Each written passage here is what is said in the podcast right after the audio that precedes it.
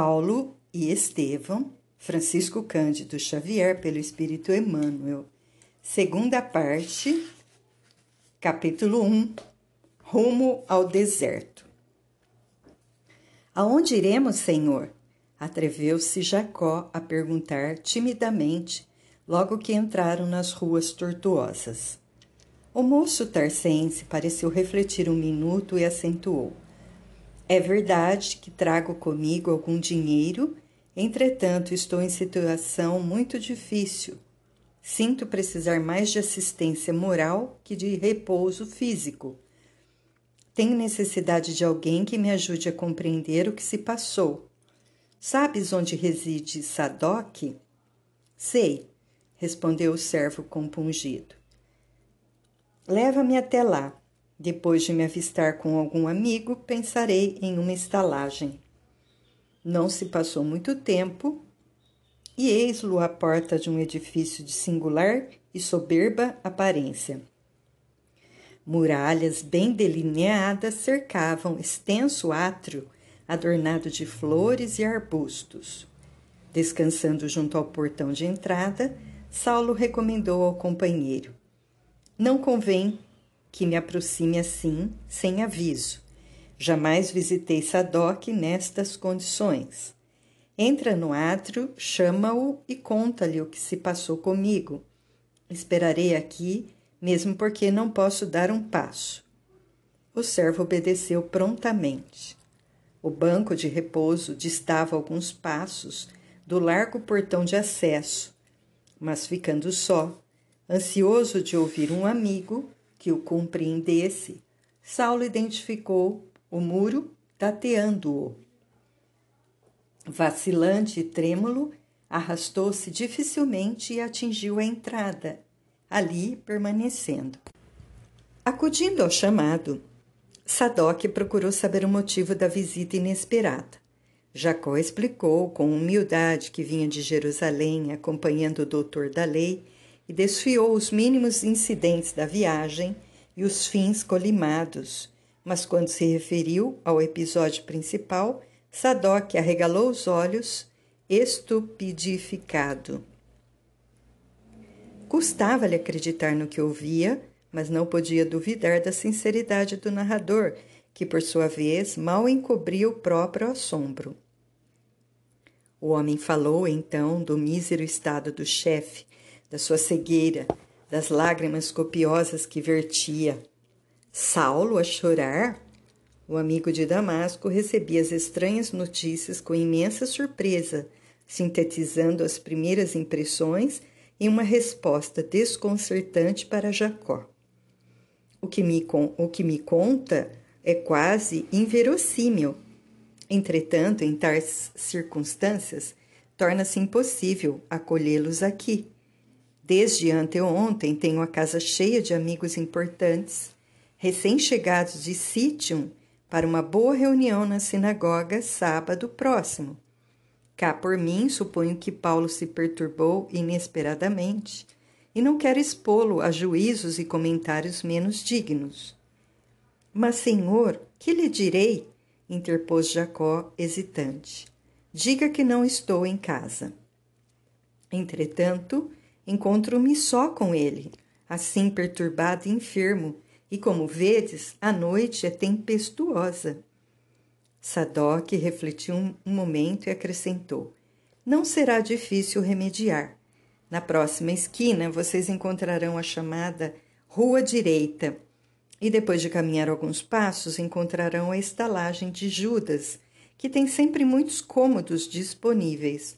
Mais tarde procurarei lá chegar para saber do ocorrido. Ouvindo palavras tais que pareciam mais uma ordem que resposta a um apelo amigo, Jacó despediu-se surpreso e desanimado. Senhor, disse ao rabino, regressando ao portão de entrada, infelizmente vosso amigo Sadoc não se encontra em casa. Não está? exclamou Saulo admirado. Daqui lhe ouvi a voz embora não distinguisse o que dizia. Será possível que meus ouvidos estejam igualmente perturbados?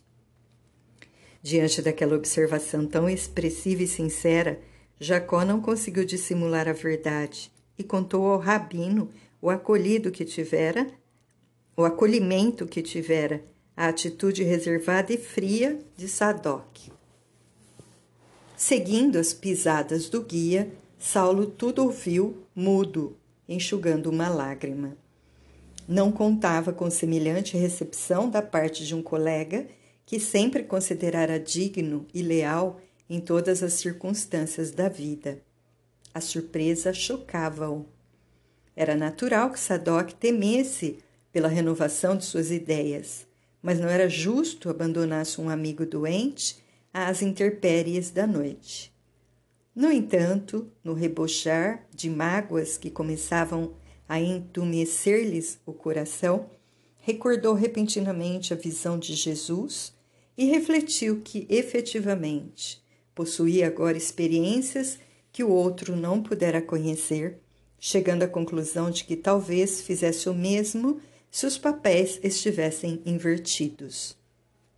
Concluído o relato do companheiro, comentou resignado: Sadoc tem razão.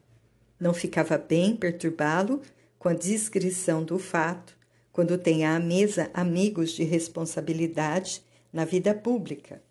Além disso, estou cego. Seria um estafirmo e não um hóspede. Essas considerações comoveram o companheiro que, aliás, deixara perceber ao jovem rabino os próprios receios. Nas palavras de Jacó, Saulo entrevira uma vaga expressão de temores injustificáveis. O procedimento de Sadoc talvez lhe houvesse aumentado as desconfianças. Suas advertências eram reticenciosas, hesitantes. Parecia intimidado, como se antevisse ameaças à sua tranquilidade pessoal nos conceitos mais simples, evidenciava o medo de ser acusado como portador de alguma expressão do caminho. Na sua amplitude de senso psicológico, o moço tarcense tudo compreendia. Fora verdade que ele, Saulo, representava o chefe supremo da campanha demolidora, mas de hora em diante consagraria a vida a Jesus assim comprometendo a quantos deles se aproximassem direta e ostensivamente. Sua transformação provocaria muitos protestos no ambiente farisaico. Pressentiu nas indecisões do guia o receio de ser acusado de algum sortilégio ou bruxedo. Com efeito, depois de convenientemente instalados na modesta estalagem de Judas, o companheiro falou-lhe preocupado: Senhor, pesa-me alegar minhas conveniências, mas, consoante os projetos feitos, preciso regressar a Jerusalém, onde me esperam dois filhos, a fim de nos fixarmos em Cesareia. Perfeitamente, respondeu Saulo, respeitando-lhe os escrúpulos. Poderás partir ao amanhecer. Aquela voz antes agressiva e autoritária tornara-se agora compassiva e meiga, tocando o coração do servo nas suas fibras mais sensíveis. Entretanto, Senhor, estou hesitando, disse o velho, já picado de remorso. Estás cego, necessitais de auxílio para recobrar a vista e sinto sinceramente deixar-vos ao abandono. Não te preocupes por minha causa, exclamou o doutor da lei, resignado. Quem te diz que ficarei abandonado? Estou convicto de que meus olhos estarão curados muito em breve. Aliás, continuou Saulo como a confortar-se a si mesmo, Jesus mandou-me entrar na cidade, a fim de saber o que me convinha. Certo, não me deixará ignorando o que devo fazer. Assim falando, não pôde ver a expressão de piedade com que Jacó o contemplava, desconcertado e oprimido.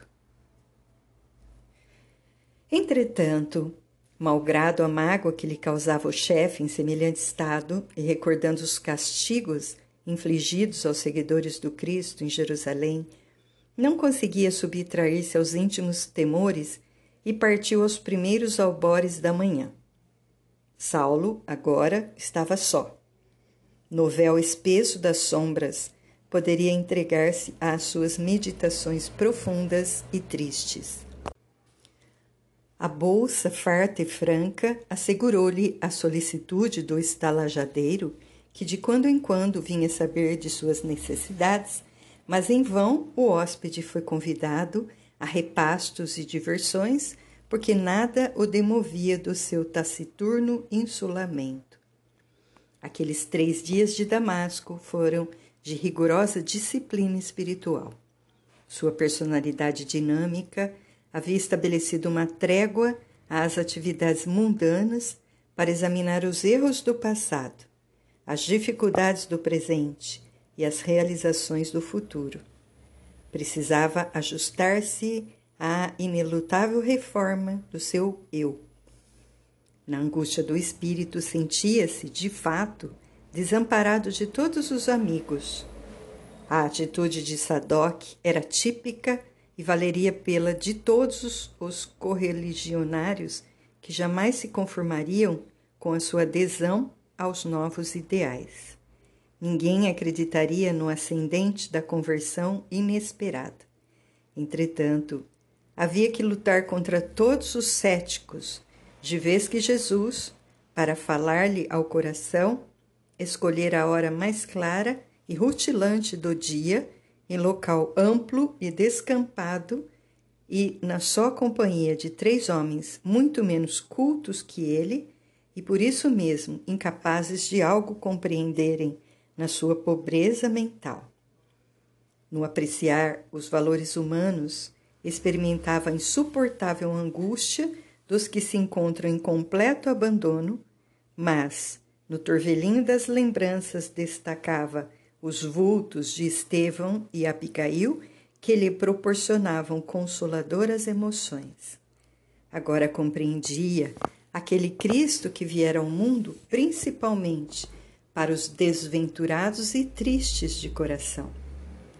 Antes, revoltava-se contra o Messias Nazareno, em cuja ação presumia tal ou qual incompreensível volúpia de sofrimento. Todavia, chegava a examinar-se melhor agora, aurindo na própria experiência as mais proveitosas ilações. Não obstante os títulos do Sinédrio, as responsabilidades públicas, o renome que o faziam admirado em toda parte, que era ele senão um necessitado da proteção divina? As convenções mundanas e os preconceitos religiosos proporcionavam-lhe uma tranquilidade aparente, mas bastou a intervenção da dor imprevista para que ajuizasse de suas necessidades imensas. Abismalmente concentrado na cegueira que o envolvia, orou com fervor. Recorreu a Deus para que o não deixasse sem socorro. Pediu a Jesus lhe clareasse a mente atormentada pelas ideias de angústia e desamparo. No terceiro dia de preces fervorosas, eis que o hoteleiro anuncia alguém que o procura. Seria Sadoc? Saulo tem sede de uma voz carinhosa e amiga. Manda entrar. Um velhinho de semblante calmo e afetuoso ali está, sem que o convertido possa ver-lhe as cãs respeitáveis e o sorriso generoso. O mutismo do visitante indiciava o desconhecido. Quem sois? pergunta o cego admirado. Irmão Saulo. Replica o interpelado com doçura. O Senhor que te apareceu no caminho enviou-me a esta casa para que tornes a vir e recebas a iluminação do Espírito Santo. Ouvindo-o, o moço de Tarso tateou ansiosamente nas sombras. Quem seria aquele homem que sabia os feitos lá da estrada? Algum conhecido de Jacó? Mas aquela inflexão de voz enternecida e carinhosa. Vosso nome? perguntou quase aterrado. Ananias. A resposta era uma revelação. A ovelha perseguida vinha buscar o lobo voraz. Saulo compreendeu a lição que o Cristo lhe ministrava. A presença de Ananias revocava-lhe à memória os apelos mais sagrados.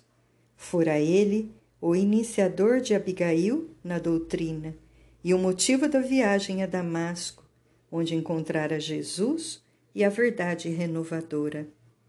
Tomado de profunda veneração, quis avançar, ajoelhar-se ante o discípulo do Senhor que lhe chamava ternamente irmão, oscular-lhe, enternecido, as mãos benfazejas, mas apenas tateou o vácuo, sem conseguir a execução do gratíssimo desejo.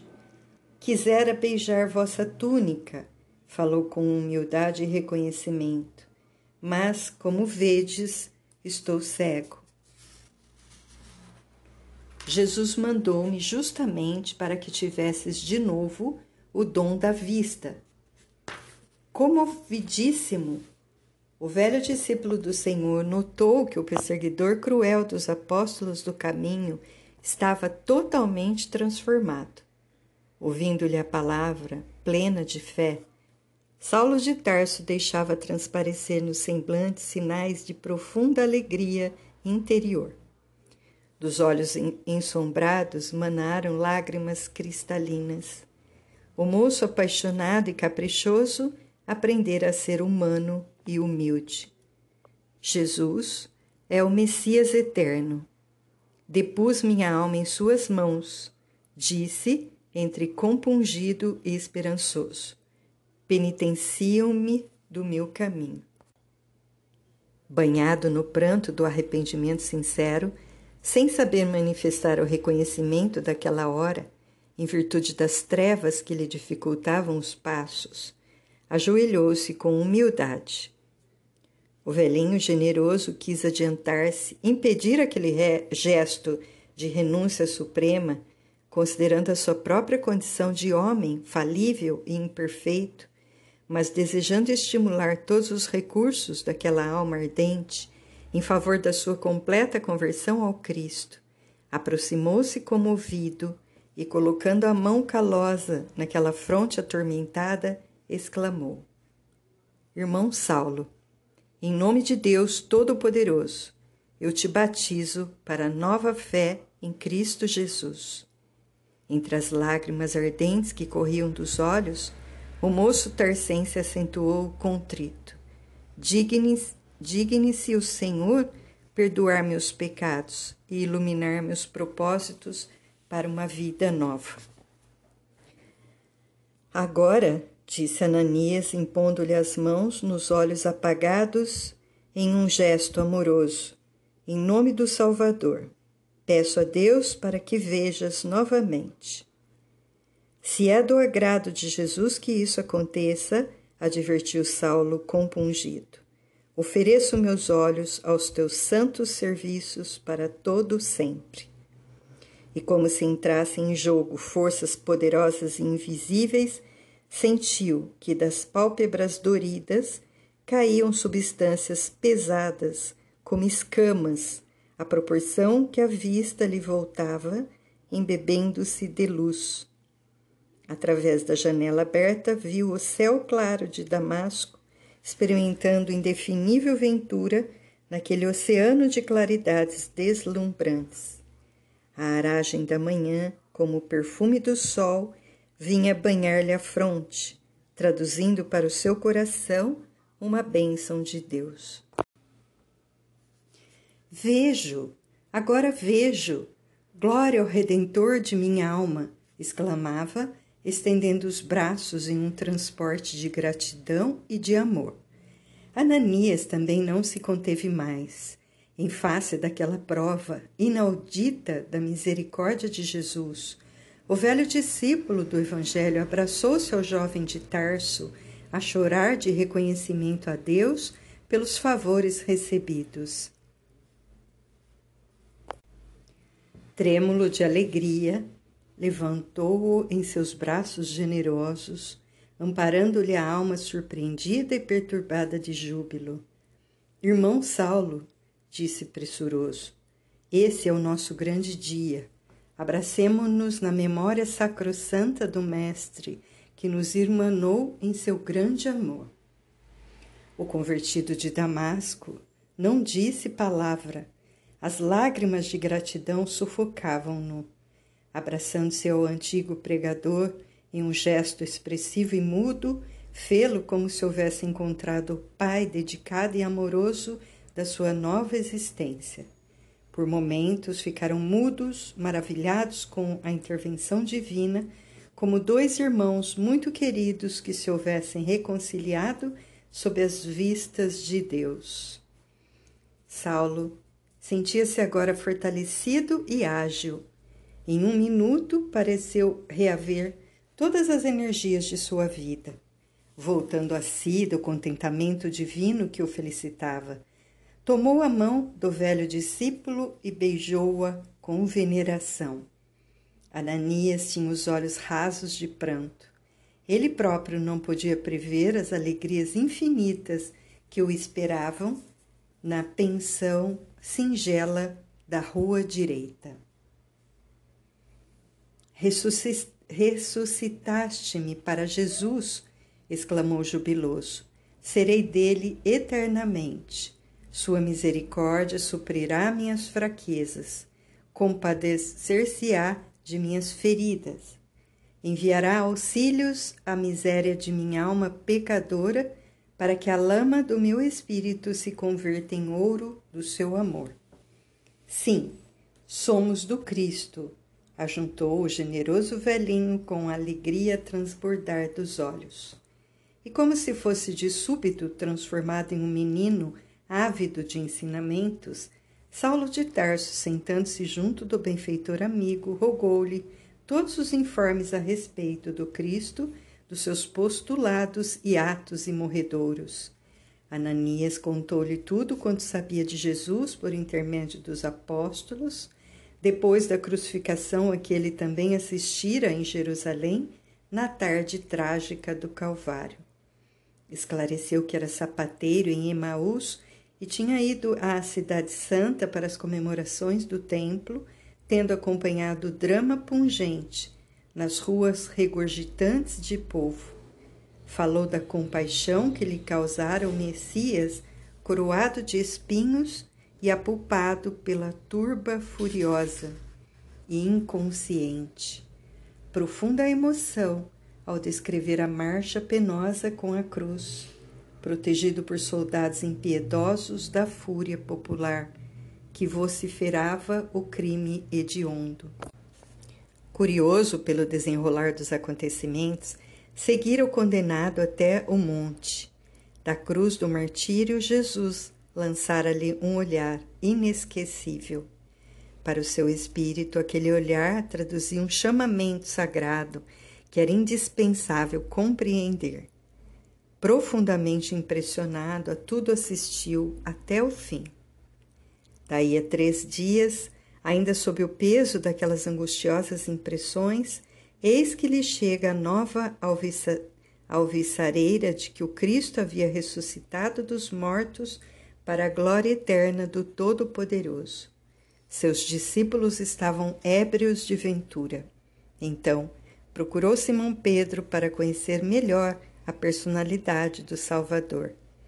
Tão sublime a narrativa, tão elevados os ensinamentos, tão profunda a revelação que lhe aclarava o espírito, que aceitou o Evangelho sem mais hesitação.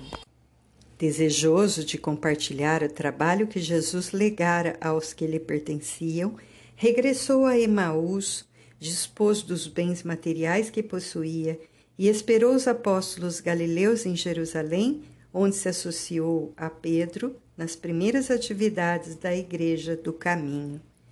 A essência dos ensinamentos do Cristo vitalizara-lhe o espírito.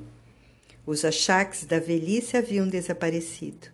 Logo que João e Filipe chegaram a Jerusalém para cooperar com o antigo pescador de Cafarnaum na edificação evangélica, combinaram sua transferência para Jope a fim de atender a inúmeros pedidos de irmãos desejosos de conhecer a doutrina.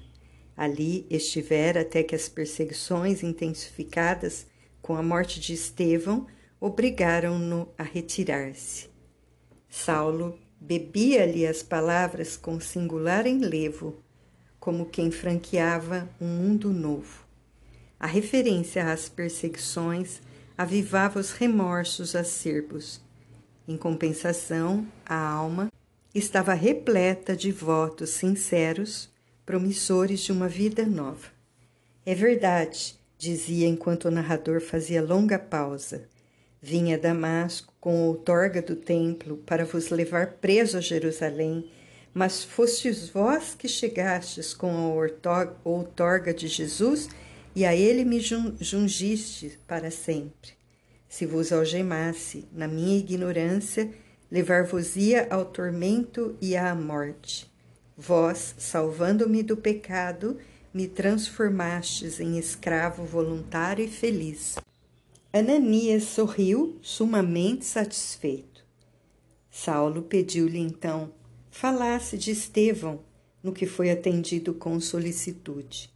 Em seguida, pediu informes da sua viagem de Jope a Jerusalém. Com muita prudência, desejava do benfeitor qualquer alusão a Abigail. Formulando o pedido, fê-lo com tal inflexão carinhosa que o velho discípulo, adivinhando-lhe o intuito, falou com brandura. Não precisarás confessar teus anseios de moço. Leio em teus olhos o que principalmente desejas. Entre Jope e Jerusalém, descansei muito tempo na vizinhança de um compatrício, que, apesar de fariseu, nunca privou os empregados de receberem as sagradas alegrias da Boa Nova. Esse homem, Zacarias, tinha sob seu teto um verdadeiro anjo do céu. Era a jovem Abigail, que depois de receber o batismo de minhas mãos, confessou que te amava muito. Falava do teu amor com ternura ardente e muitas vezes me convidou a orar pela tua conversão a Jesus Cristo. Saulo ouvia emocionado e, após ligeiro intervalo em que o amoroso velhinho parecia meditar, voltou a dizer como se falasse consigo: Sim, ela, se ela ainda vivesse. Ananias recebeu a observação sem surpresa e acentuou: Desde que se aproximou de mim, notei que Abigail não ficaria muito tempo na terra. Suas cores esmaecidas, o brilho intenso dos olhos falavam-me da sua condição de anjo exilado mas devemos crer que ela viva no plano imortal. E quem sabe, talvez suas rogativas aos pés de Jesus hajam contribuído para que o Mestre te convocasse à luz do Evangelho às portas de Damasco. O velho discípulo do caminho estava comovido. Recebendo aquelas carinhosas evocações, Saulo chorava. Compreendia, sim, que Abigail não poderia estar morta. A visão de Jesus redivivo bastava para dissipar-lhe todas as dúvidas. Certamente, a escolhida de sua alma apiedara-se de suas misérias, rogara ao Salvador com insistência que lhe socorresse o espírito mesquinho e, por venturosa coincidência, o mesmo Ananias que lhe havia preparado o coração para as bênçãos do céu estendera-lhe igualmente as mãos amigas, cheias de caridade e perdão. Agora pertenceria para sempre àquele Cristo amoroso e justo que era o Messias prometido. Nas emoções extremas que lhe caracterizavam os sentimentos, passou a considerar o poder do Evangelho, examinando seus ilimitados recursos transformadores. Queria mergulhar o espírito nas suas lições iluminadas e sublimes, banhar-se naquele rio de vida cujas águas do amor de Jesus fecundavam os corações mais áridos e desertos. Aquela meditação profunda empolgava-lhe agora a alma toda. Ananias, meu mestre, disse o ex-rabino com entusiasmo, onde poderei obter o Evangelho sagrado? O antigo discípulo sorriu com bondade e observou: Antes de tudo, não me chames mestre. Este é e, sem, e será sempre o Cristo. Nós outros, por acréscimo de misericórdia divina, somos discípulos, irmãos na necessidade e no trabalho redentor. Quanto à aquisição do Evangelho, somente na Igreja do Caminho, em Jerusalém, poderíamos obter uma cópia integral das anotações de Levi. E revolvendo o interior de surrada patrona, retirava alguns pergaminhos amarelentos nos quais conseguira reunir alguns elementos da tradição apostólica. Apresentando essas notas dispersas, Ananias acrescentava: Verbalmente, tenho de cor quase todos os ensinamentos, mas no que se refere à parte escrita, aqui tens tudo o que possuo. O moço convertido recebeu as anotações assaz admirado. Debruçou-se imediatamente sobre os velhos rabiscos e devorava-os com indisfarçável interesse. Depois de refletir alguns minutos, acentuava: Se possível, pedir-vos-ia deixar-me esses preciosos ensinamentos até amanhã. Empregarei o dia em copiá-los para o meu uso particular. O estalajadeiro me comprará os pergaminhos necessários. E como que já iluminado daquele espírito missionário que lhe assinalou as menores ações para o resto da vida, ponderava atento. Precisamos estudar um meio de difundir a nova revelação com a maior amplitude possível. Jesus é um socorro do céu. Tardar na sua mensagem é delongar o desespero dos homens. Aliás, a palavra evangelho significa boas notícias. É indispensável espalhar essas notícias do plano mais elevado da vida. Enquanto o velho pregador do caminho observava o interessado, o convertido de Damasco chamou o hoteleiro para comprar os pergaminhos. Judas surpreendeu-se ao verificar a cura insólita. Satisfazendo-lhe a curiosidade, o jovem de Tarso falou, sem rebuços: Jesus enviou-me um médico. Ananias veio curar-me em seu nome. E antes que o homem se recobrasse do espanto, cumulava-o de recomendações a respeito dos pergaminhos que desejava entregando-lhe a quantia necessária. Dando largas ao entusiasmo que lhe ia na alma, dirigiu-se novamente a Ananias, expondo-lhe seus planos.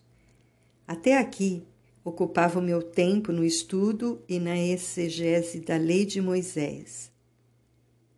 Agora, porém, encherei as horas com o Espírito do Cristo. Trabalharei nesse mister até o fim dos meus dias Buscarei iniciar meu trabalho aqui mesmo em Damasco. E fazendo uma pausa, perguntava ao benfeitor que o ouvia em silêncio: Conheceis na cidade um rapaz fariseu de nome Sadoc? Sim, é quem tem chefiado as perseguições nesta cidade.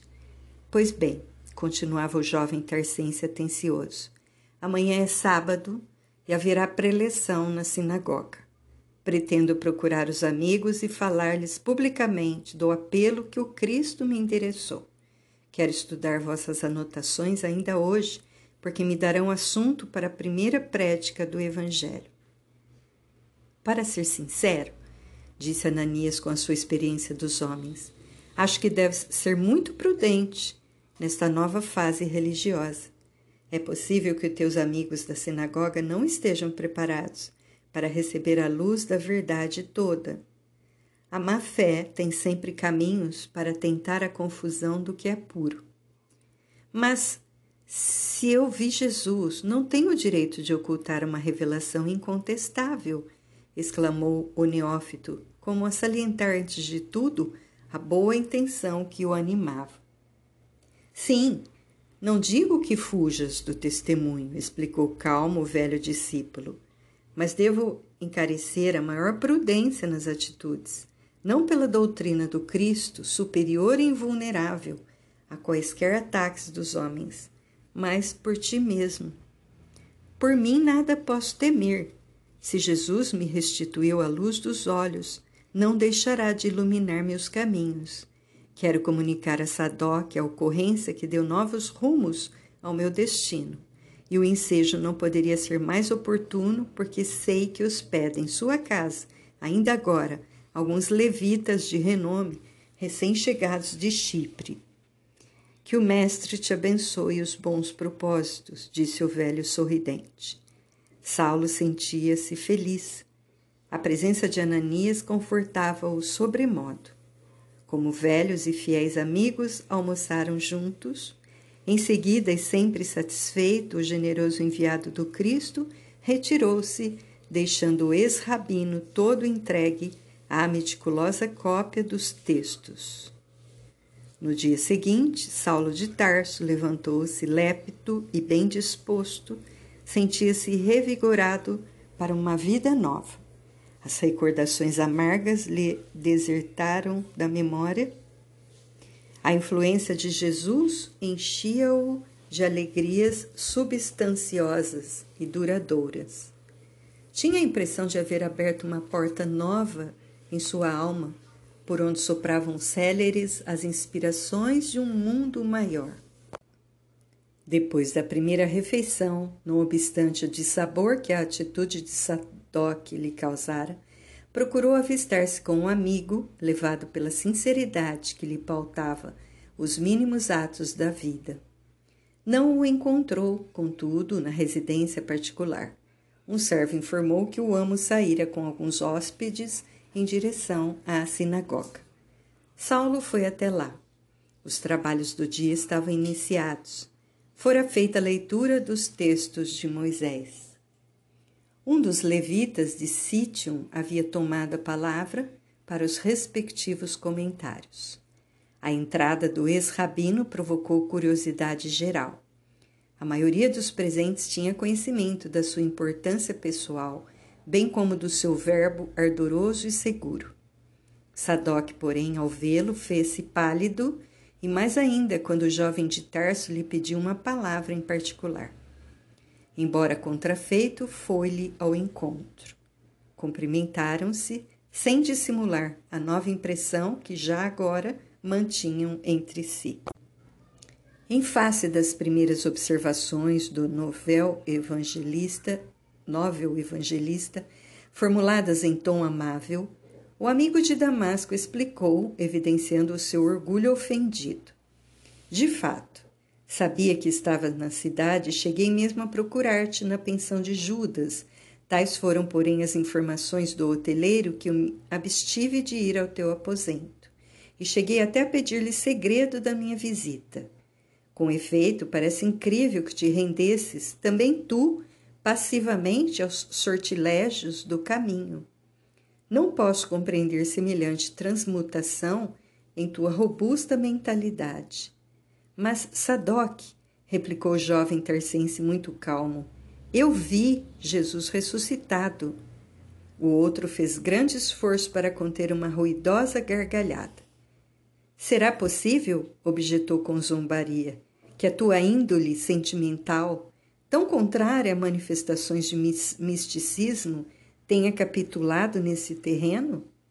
Acreditarias mesmo em tais visões?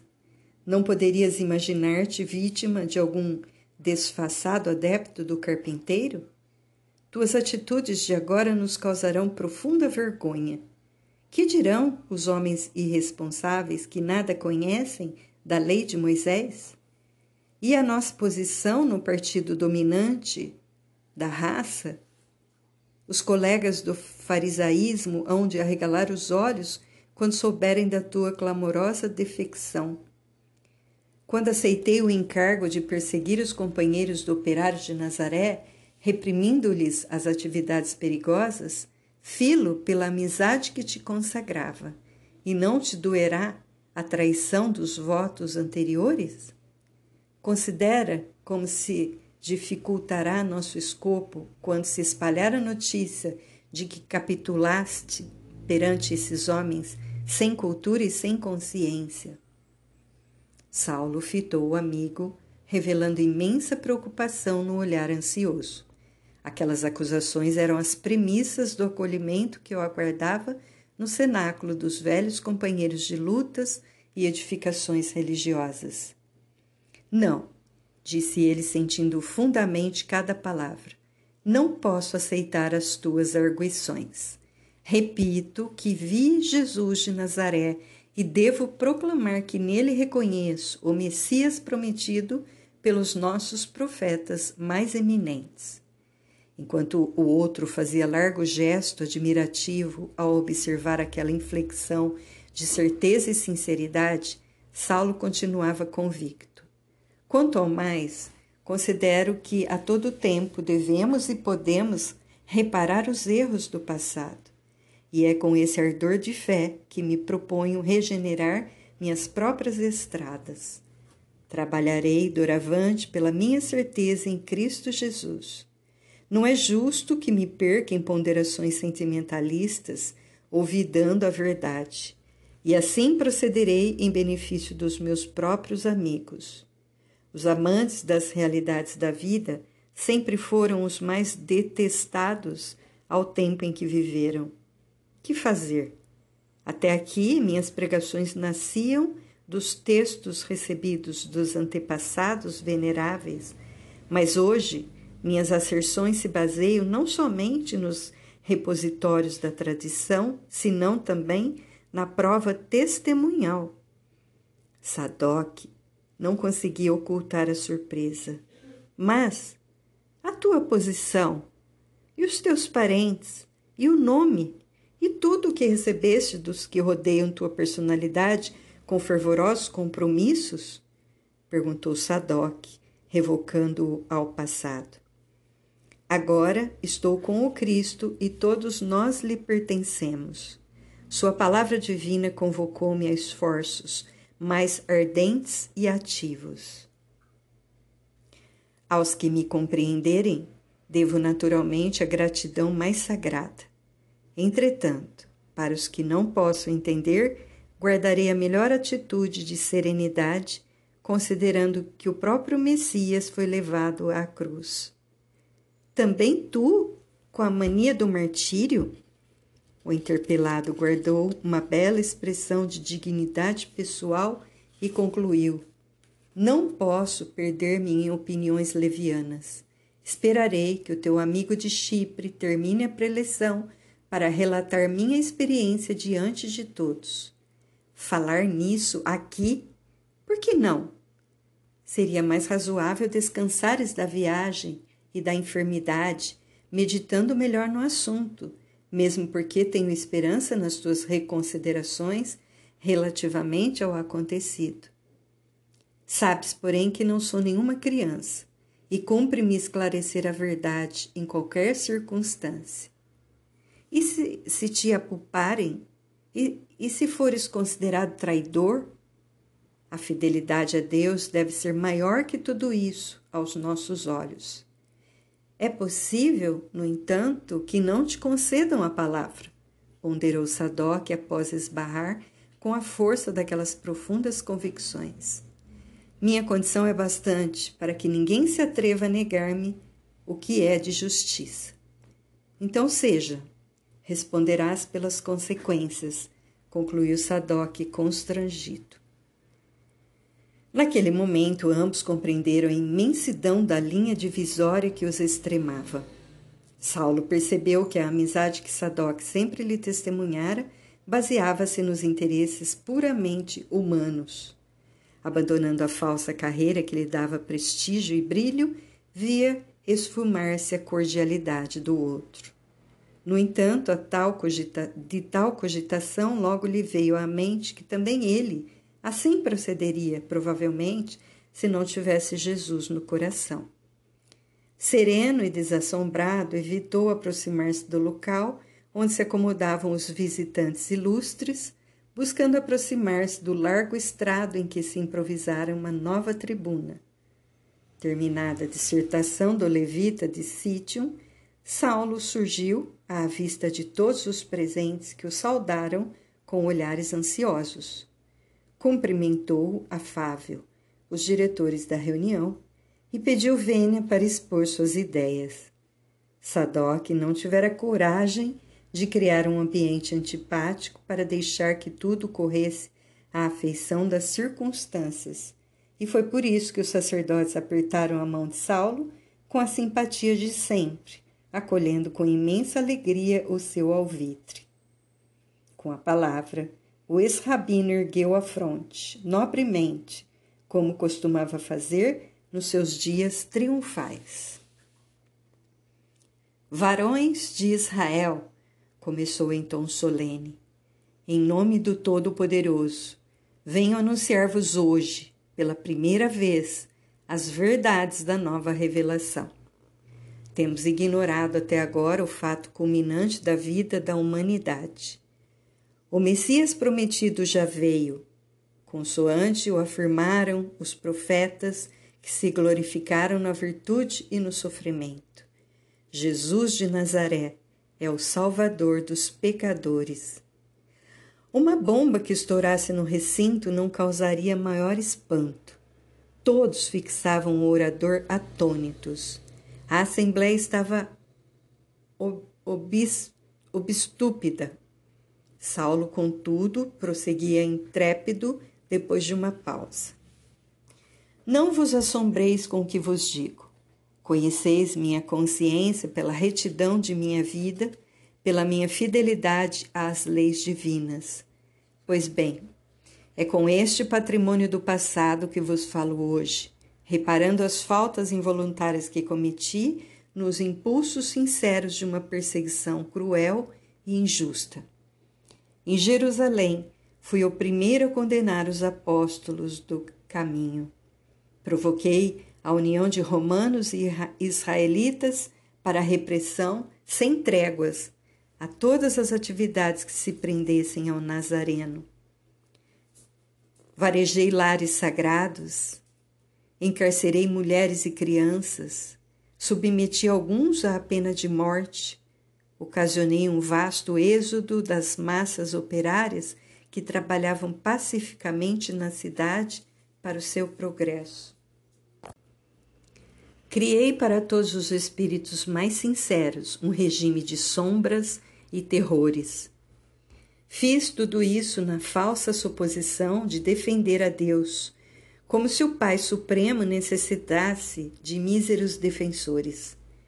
Mas, de viagem para esta cidade, autorizado pelo Sinédrio e pela Corte Provincial, para invadir os lares alheios e perseguir criaturas inofensivas e inocentes, eis que Jesus me aparece às, port às vossas portas e me pergunta, em pleno meio-dia, na paisagem desolada e deserta: Saulo, Saulo, por que me persegues? A essa evocação, a voz eloquente se enternecia e as lágrimas lhe corriam copiosas. Interrompera-se ao recordar a ocorrência decisiva do seu destino. Os ouvintes contemplavam-no assombrados. Que é isso? diziam alguns. O doutor de Tarso graceja, afirmavam outros sorrindo, convictos de que o jovem tribuno estivesse buscando maior efeito oratório. Não, amigos, não, amigos, exclamou com veemência, jamais gracejei convosco nas tribunas sagradas. O Deus justo não permitiu que minha violência criminosa fosse até o fim em detrimento da verdade e consentiu, por misericórdia de acréscimo, que o mísero servo não encontrasse a morte sem vos trazer a luz da crença nova. Não obstante o ardor da pregação, que deixava em todos os ouvintes ressonâncias emocionais, rompeu no recinto estranho vozerio. Alguns fariseus mais exaltados interpelaram Sadoc em voz baixa quanto ao inesperado daquela surpresa, obtendo a confirmação de que Saulo, de fato, parecia extremamente perturbado, alegando ter visto o carpinteiro de Nazaré nas vizinhanças de Damasco. Imediatamente estabeleceu-se enorme confusão em toda a sala, porque havia quem visse no caso perigosa defecção do rabino e quem opinasse por enfermidade súbita que o houvesse dementado. Varões de minha antiga fé, trovejou a voz do moço tarcense mais incisiva. É inútil tentar empanar a verdade. Não sou traidor, nem estou doente. Estamos defrontando uma era nova, em face da qual todos os nossos caprichos religiosos são insignificantes. Uma chuva de impropérios cortou-lhe repentinamente a palavra. Covarde, blasfemo, cão do caminho, fora o traidor de Moisés. Os apodos partiam de todos os lados. Os mais afeiçoados ao ex-rabino, que se inclinavam a supô-lo vítima de graves perturbações mentais, entraram em conflito com os fariseus mais rudes e rigorosos. Algumas bengalas foram atiradas à tribuna com extrema violência. Os grupos que se haviam atracado em luta espalhavam forte celeuma na sinagoga, percebendo o orador que se encontravam na iminência de irreparáveis desastres.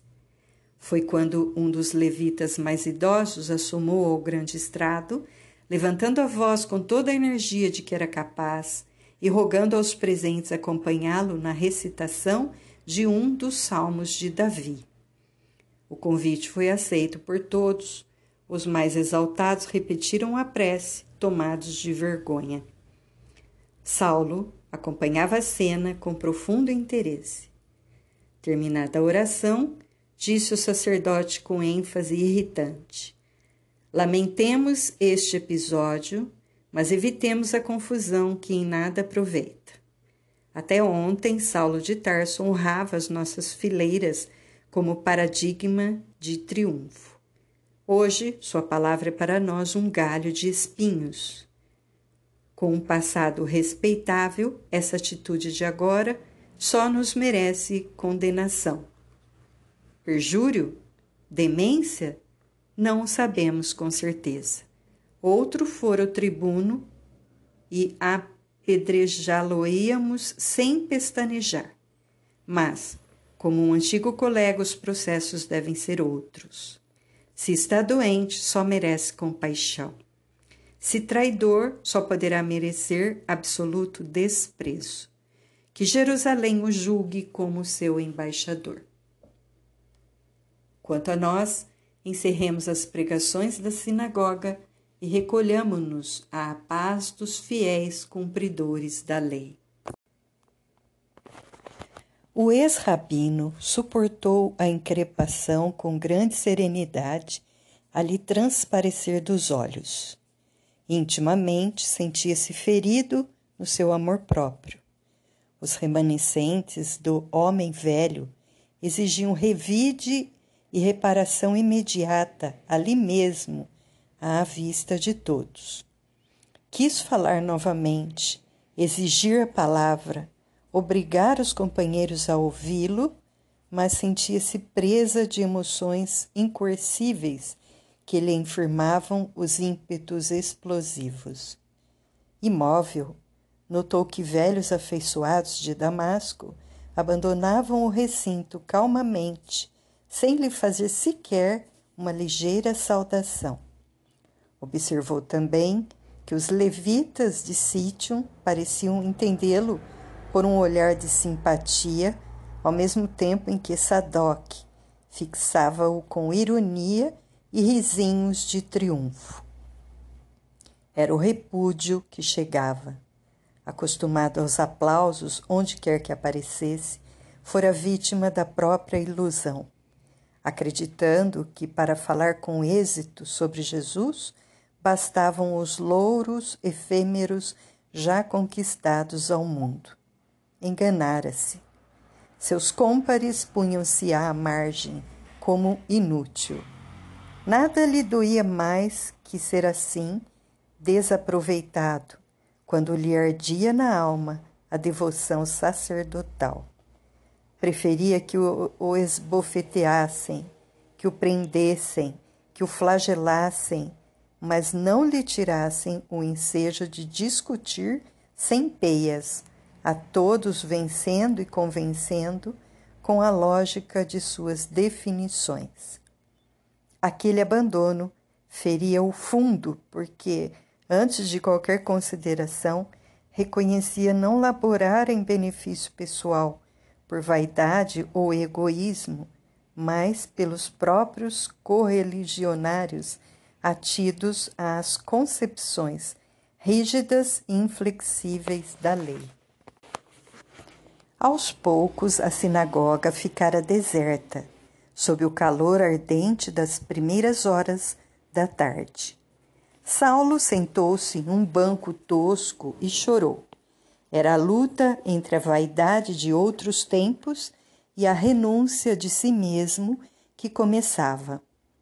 Para conforto da alma opressa, recordou a narrativa de Ananias no capítulo em que Jesus dissera ao velho discípulo que lhe mostraria quanto importava sofrer por amor ao seu nome. Acabrunhado, retirou-se do templo em busca do benfeitor, a fim de reconfortar-se com a sua palavra.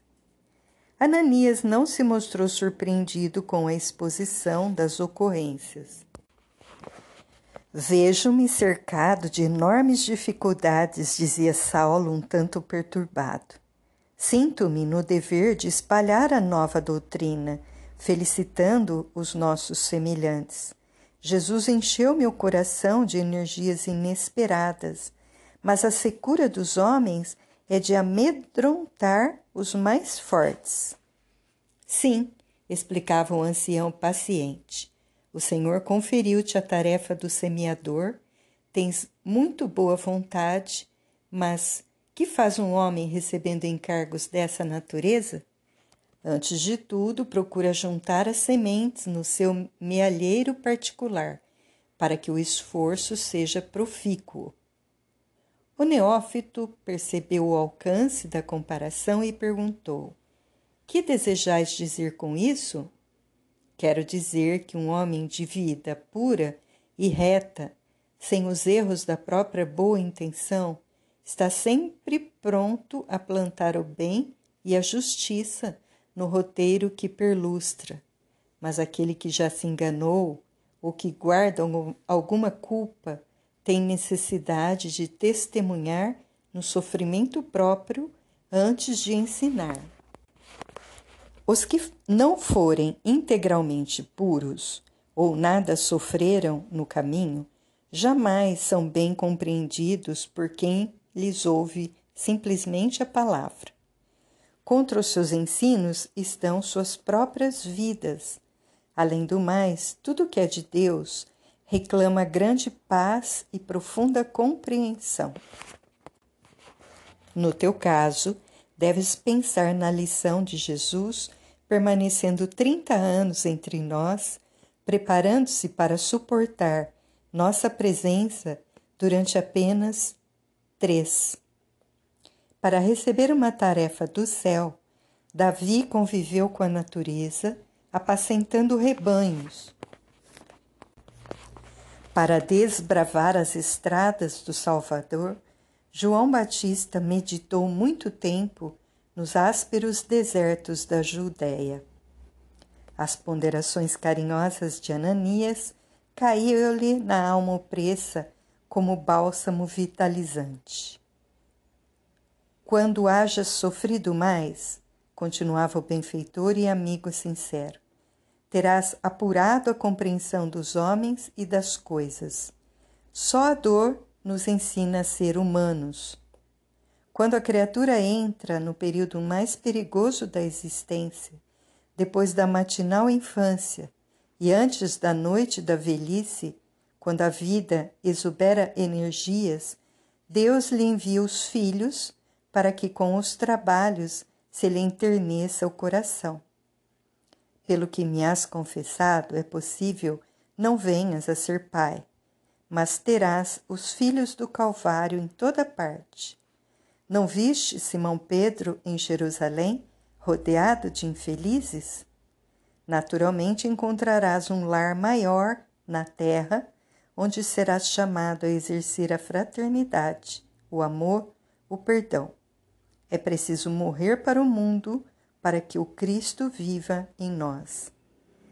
Aquelas observações tão sadias e tão mansas penetraram o espírito do ex-rabino como bálsamo de consolação de horizontes mais vastos. Suas palavras carinhosas fizeram-no recordar alguém que o amava muito. De cérebro cansado pelos embates do dia, Saulo esforçava-se por fixar melhor as ideias. Ah, agora se lembrava perfeitamente. Esse alguém era Gamaliel. Veio-lhe de súbito o desejo de se avistar com o velho mestre. Compreendia a razão daquela lembrança. É que também ele, pela última vez, lhe falara da necessidade que sentia dos lugares ermos para meditar as sublimes verdades novas. Sabia-o em Palmira, na companhia de um irmão. Como não se recordar ainda do antigo mestre que lhe fora quase um pai? Certamente, Gamaliel recebê-lo-ia de braços abertos, regozijar-se-ia com as suas conquistas recentes, dar-lhe-ia conselhos generosos quanto aos rumos a seguir. Engolfado em recordações cariciosas, agradeceu a Ananias com um olhar significativo, acrescentando sensibilizado: Tendes razão. Buscarei o deserto em vez de voltar a Jerusalém precipitadamente, sem forças, talvez, para enfrentar a incompreensão dos meus confrades. Tenho um velho amigo em Palmira que me acolherá de bom grado. Ali repousarei algum tempo até que possa internar-me pelas regiões ermas a fim de meditar as lições recebidas. Ananias aprovou a ideia com um sorriso. Ainda ficaram conversando longo tempo, até que a noite mergulhou a alma das coisas no seu velário de sombras espessas. O velho pregador conduziu então o novo adepto para a humilde reunião que se realizava nesse sábado de grandes desilusões para o ex-rabino. Damasco não tinha propriamente uma igreja. Entretanto, contava numerosos crentes irmanados pelo ideal religioso do caminho. O núcleo de orações era em casa de uma lavadeira humilde, companheira de fé que alugava a sala para poder acudir a um filho paralítico. Profundamente admirado, o moço tarcense enxergou ali a miniatura do quadro observado pela primeira vez, quando tivera a curiosidade invencível de assistir às célebres pregações de Estevão em Jerusalém. Em torno da mesa rústica juntavam-se míseras criaturas da plebe que ele sempre mantivera separada da sua esfera social. Mulheres analfabetas, com crianças ao colo, velhos pedreiros rudes, lavadeiras que não conseguiam conjugar duas palavras certas, anciães de mãos trêmulas amparando-se a cajados fortes, doentes misérrimos que exibiam a marca de enfermidades dolorosas, a cerimônia parecia ainda mais simples que as de Simão Pedro e seus companheiros galileus. Ananias chefiava e presidia o ato. Sentando-se à mesa, qual patriarca, no seio da família, rogou as bênçãos de Jesus para a boa vontade de todos. Em seguida, fez-se a leitura dos ensinos de Jesus, respingando algumas sentenças do Mestre Divino nos pergaminhos esparsos. Depois de comentar a página lida, ilustrando-a com a exposição de fatos significativos do seu conhecimento ou da sua experiência pessoal, o velho discípulo do Evangelho deixava o lugar, percorria as filas de bancos e impunha as mãos sobre os doentes e necessitados. Comumente, segundo o hábito das primeiras células cristãs do primeiro século, ao memorar as alegrias de Jesus quando servia o repasto aos discípulos. Fazia-se modesta distribuição de pão e água pura em nome do Senhor. Saulo serviu-se do bolo simples enternecidamente. Para sua alma, o cibo mesquinho tinha o sabor divino da fraternidade universal. A água clara e fresca da bilha grosseira soube-lhe a fluido de amor que partia de Jesus, comunicando-se a todos os seres. Ao fim da reunião, Ananias orava fervorosamente.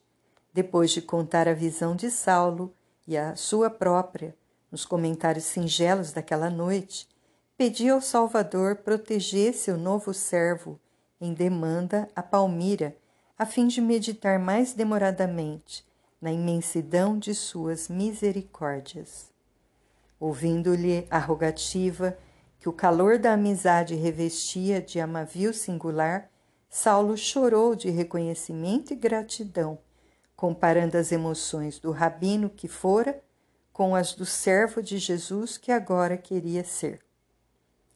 Nas reuniões suntuosas do Sinédrio, jamais ouvir um companheiro exorar ao céu com aquela sinceridade superior. Entre os mais afeiçoados, só encontrara elogios vãos, prontos a se transformarem em calúnias torpes, quando lhe não podia conceder favores materiais. Em toda parte, admiração superficial, filha do jogo dos interesses inferiores. Ali, a situação era outra. Nenhuma daquelas criaturas desfavorecidas da sorte viera pedir-lhe facilidades. Todos pareciam satisfeitos ao serviço de Deus, que assim os congregava a termo de trabalhos exaustivos e penosos, e por fim ainda rogavam a Jesus lhe concedesse paz de espírito para o seu empreendimento. Terminada a reunião, Saulo de Tarso tinha lágrimas nos olhos. Na igreja do caminho, em Jerusalém, os apóstolos galileus o trataram com especial deferência, atentos à sua posição social e política senhor das regalias que as convenções do mundo lhe conferiam. Mas os cristãos de Damasco impressionaram-no mais vivamente, arrebataram-lhe a alma, conquistando-a para uma afeição imorredora com aquele gesto de confiança e carinho, tratando-o como irmão. Um a um apertaram-lhe a mão com votos de feliz viagem. Alguns velhos mais humildes beijaram-lhe as mãos. Tais provas de afeto davam-lhe novas forças. Se os amigos do judaísmo lhe desprezavam a palavra, assintosos e hostis, começava agora a encontrar no seu caminho os filhos do Calvário. Trabalharia por eles, consagraria ao seu consolo as energias da mocidade. Pela primeira vez na vida, revelou interesse pelo sorriso das criancinhas. Como se desejasse retribuir as demonstrações de carinho recebidas, tomou nos braços um menino doente. Diante da pobre mãe, sorridente e agradecida, fez-lhe festas, acariciou-lhe os cabelos desajeitadamente. Entre os acúlios agressivos de sua alma apaixonada, começavam a desabrochar as flores de ternura e gratidão. Ananias estava satisfeito. Junto dos irmãos de mais confiança, acompanhou o neófito até a pensão de Judas. Naquele modesto grupo desconhecido, percorreu as ruas banhadas de luar estreitamente unido e reconfortando-se em comentários cristãos. Saulo admirava-se de haver encontrado tão depressa aquela chave de harmonia que lhe proporcionava segura confiança em todos. Teve a impressão de que nas genuínas comunidades do Cristo a amizade era diferente de tudo que lhe dava expressão nos agrupamentos mundanos. Na diversidade das lutas sociais, o traço dominante das relações cifrava-se agora, a seus olhos, nas vantagens do interesse individual, ao passo que na unidade de esforços da tarefa do Mestre havia um cunho divino de confiança, como se os compromissos tivessem um ascendente divino original. Todos falavam como nascidos no mesmo lar. Se expunham uma ideia digna de maior ponderação, faziam-no com serenidade e geral compreensão do dever. Se versavam assuntos leves e simples, os comentários timbravam franca e confortadora alegria. Em nenhum deles notava a preocupação de parecer menos sincero na defesa dos seus pontos de vista, mas, ao invés, lhaneza de trato sem laivos de hipocrisia, porque, em regra, sentiam-se sob a tutela do Cristo, que, para a consciência de cada um, era o amigo, invisível e presente, a quem ninguém deveria enganar.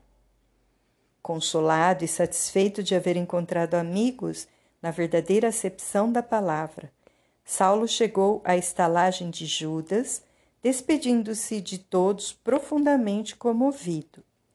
Ele próprio surpreendia-se com o sabor de intimidade com que as expressões lhe afloravam aos lábios. Agora compreendia que a palavra irmão, largamente usada entre os adeptos do caminho, não era fútil e vã. Os companheiros de Ananias conquistaram-lhe o coração. Nunca mais esqueceria os irmãos de Damasco. No dia imediato, contratando um serviçal indicado pelo estalajadeiro, Saulo de Tarso, ao amanhecer, embora surpreendesse o dono da casa com seu ânimo resoluto, pôs-se a caminho da cidade famosa situada em um oásis em pleno deserto. Nas primeiras horas da manhã, saíam das portas de Damasco dois homens modestamente trajados à frente de pequeno camelo carregado das necessárias provisões. Saulo fizera questão de partir assim, a pé, de modo a iniciar a vida com rigores que lhe seriam sumamente benéficos mais tarde. Não viajaria mais na qualidade de doutor da lei, rodeado de servos, mas sim como discípulo de Jesus, adstrito aos seus programas. Por esse motivo, considerou preferível viajar como beduíno para aprender a contar sempre com as próprias forças. Sob o calor calcinante do dia, sob as bênçãos refrigeradoras do crepúsculo, seu pensamento estava fixo naquele que o chamara do mundo para uma vida nova. As noites do deserto, quando o luar enche de sonho a desolação da paisagem morta, são tocadas de misteriosa beleza sob as frondes de alguma tamareira solitária, o convertido de Damasco aproveitava o silêncio para profundas meditações. O firmamento estrelado tinha agora, para seu espírito, confortadoras e permanentes mensagens. Estava convicto de que sua alma havia sido arrebatada a novos horizontes, porque, por meio de todas as coisas da natureza, parecia receber o pensamento do Cristo que lhe falava carinhosamente ao coração.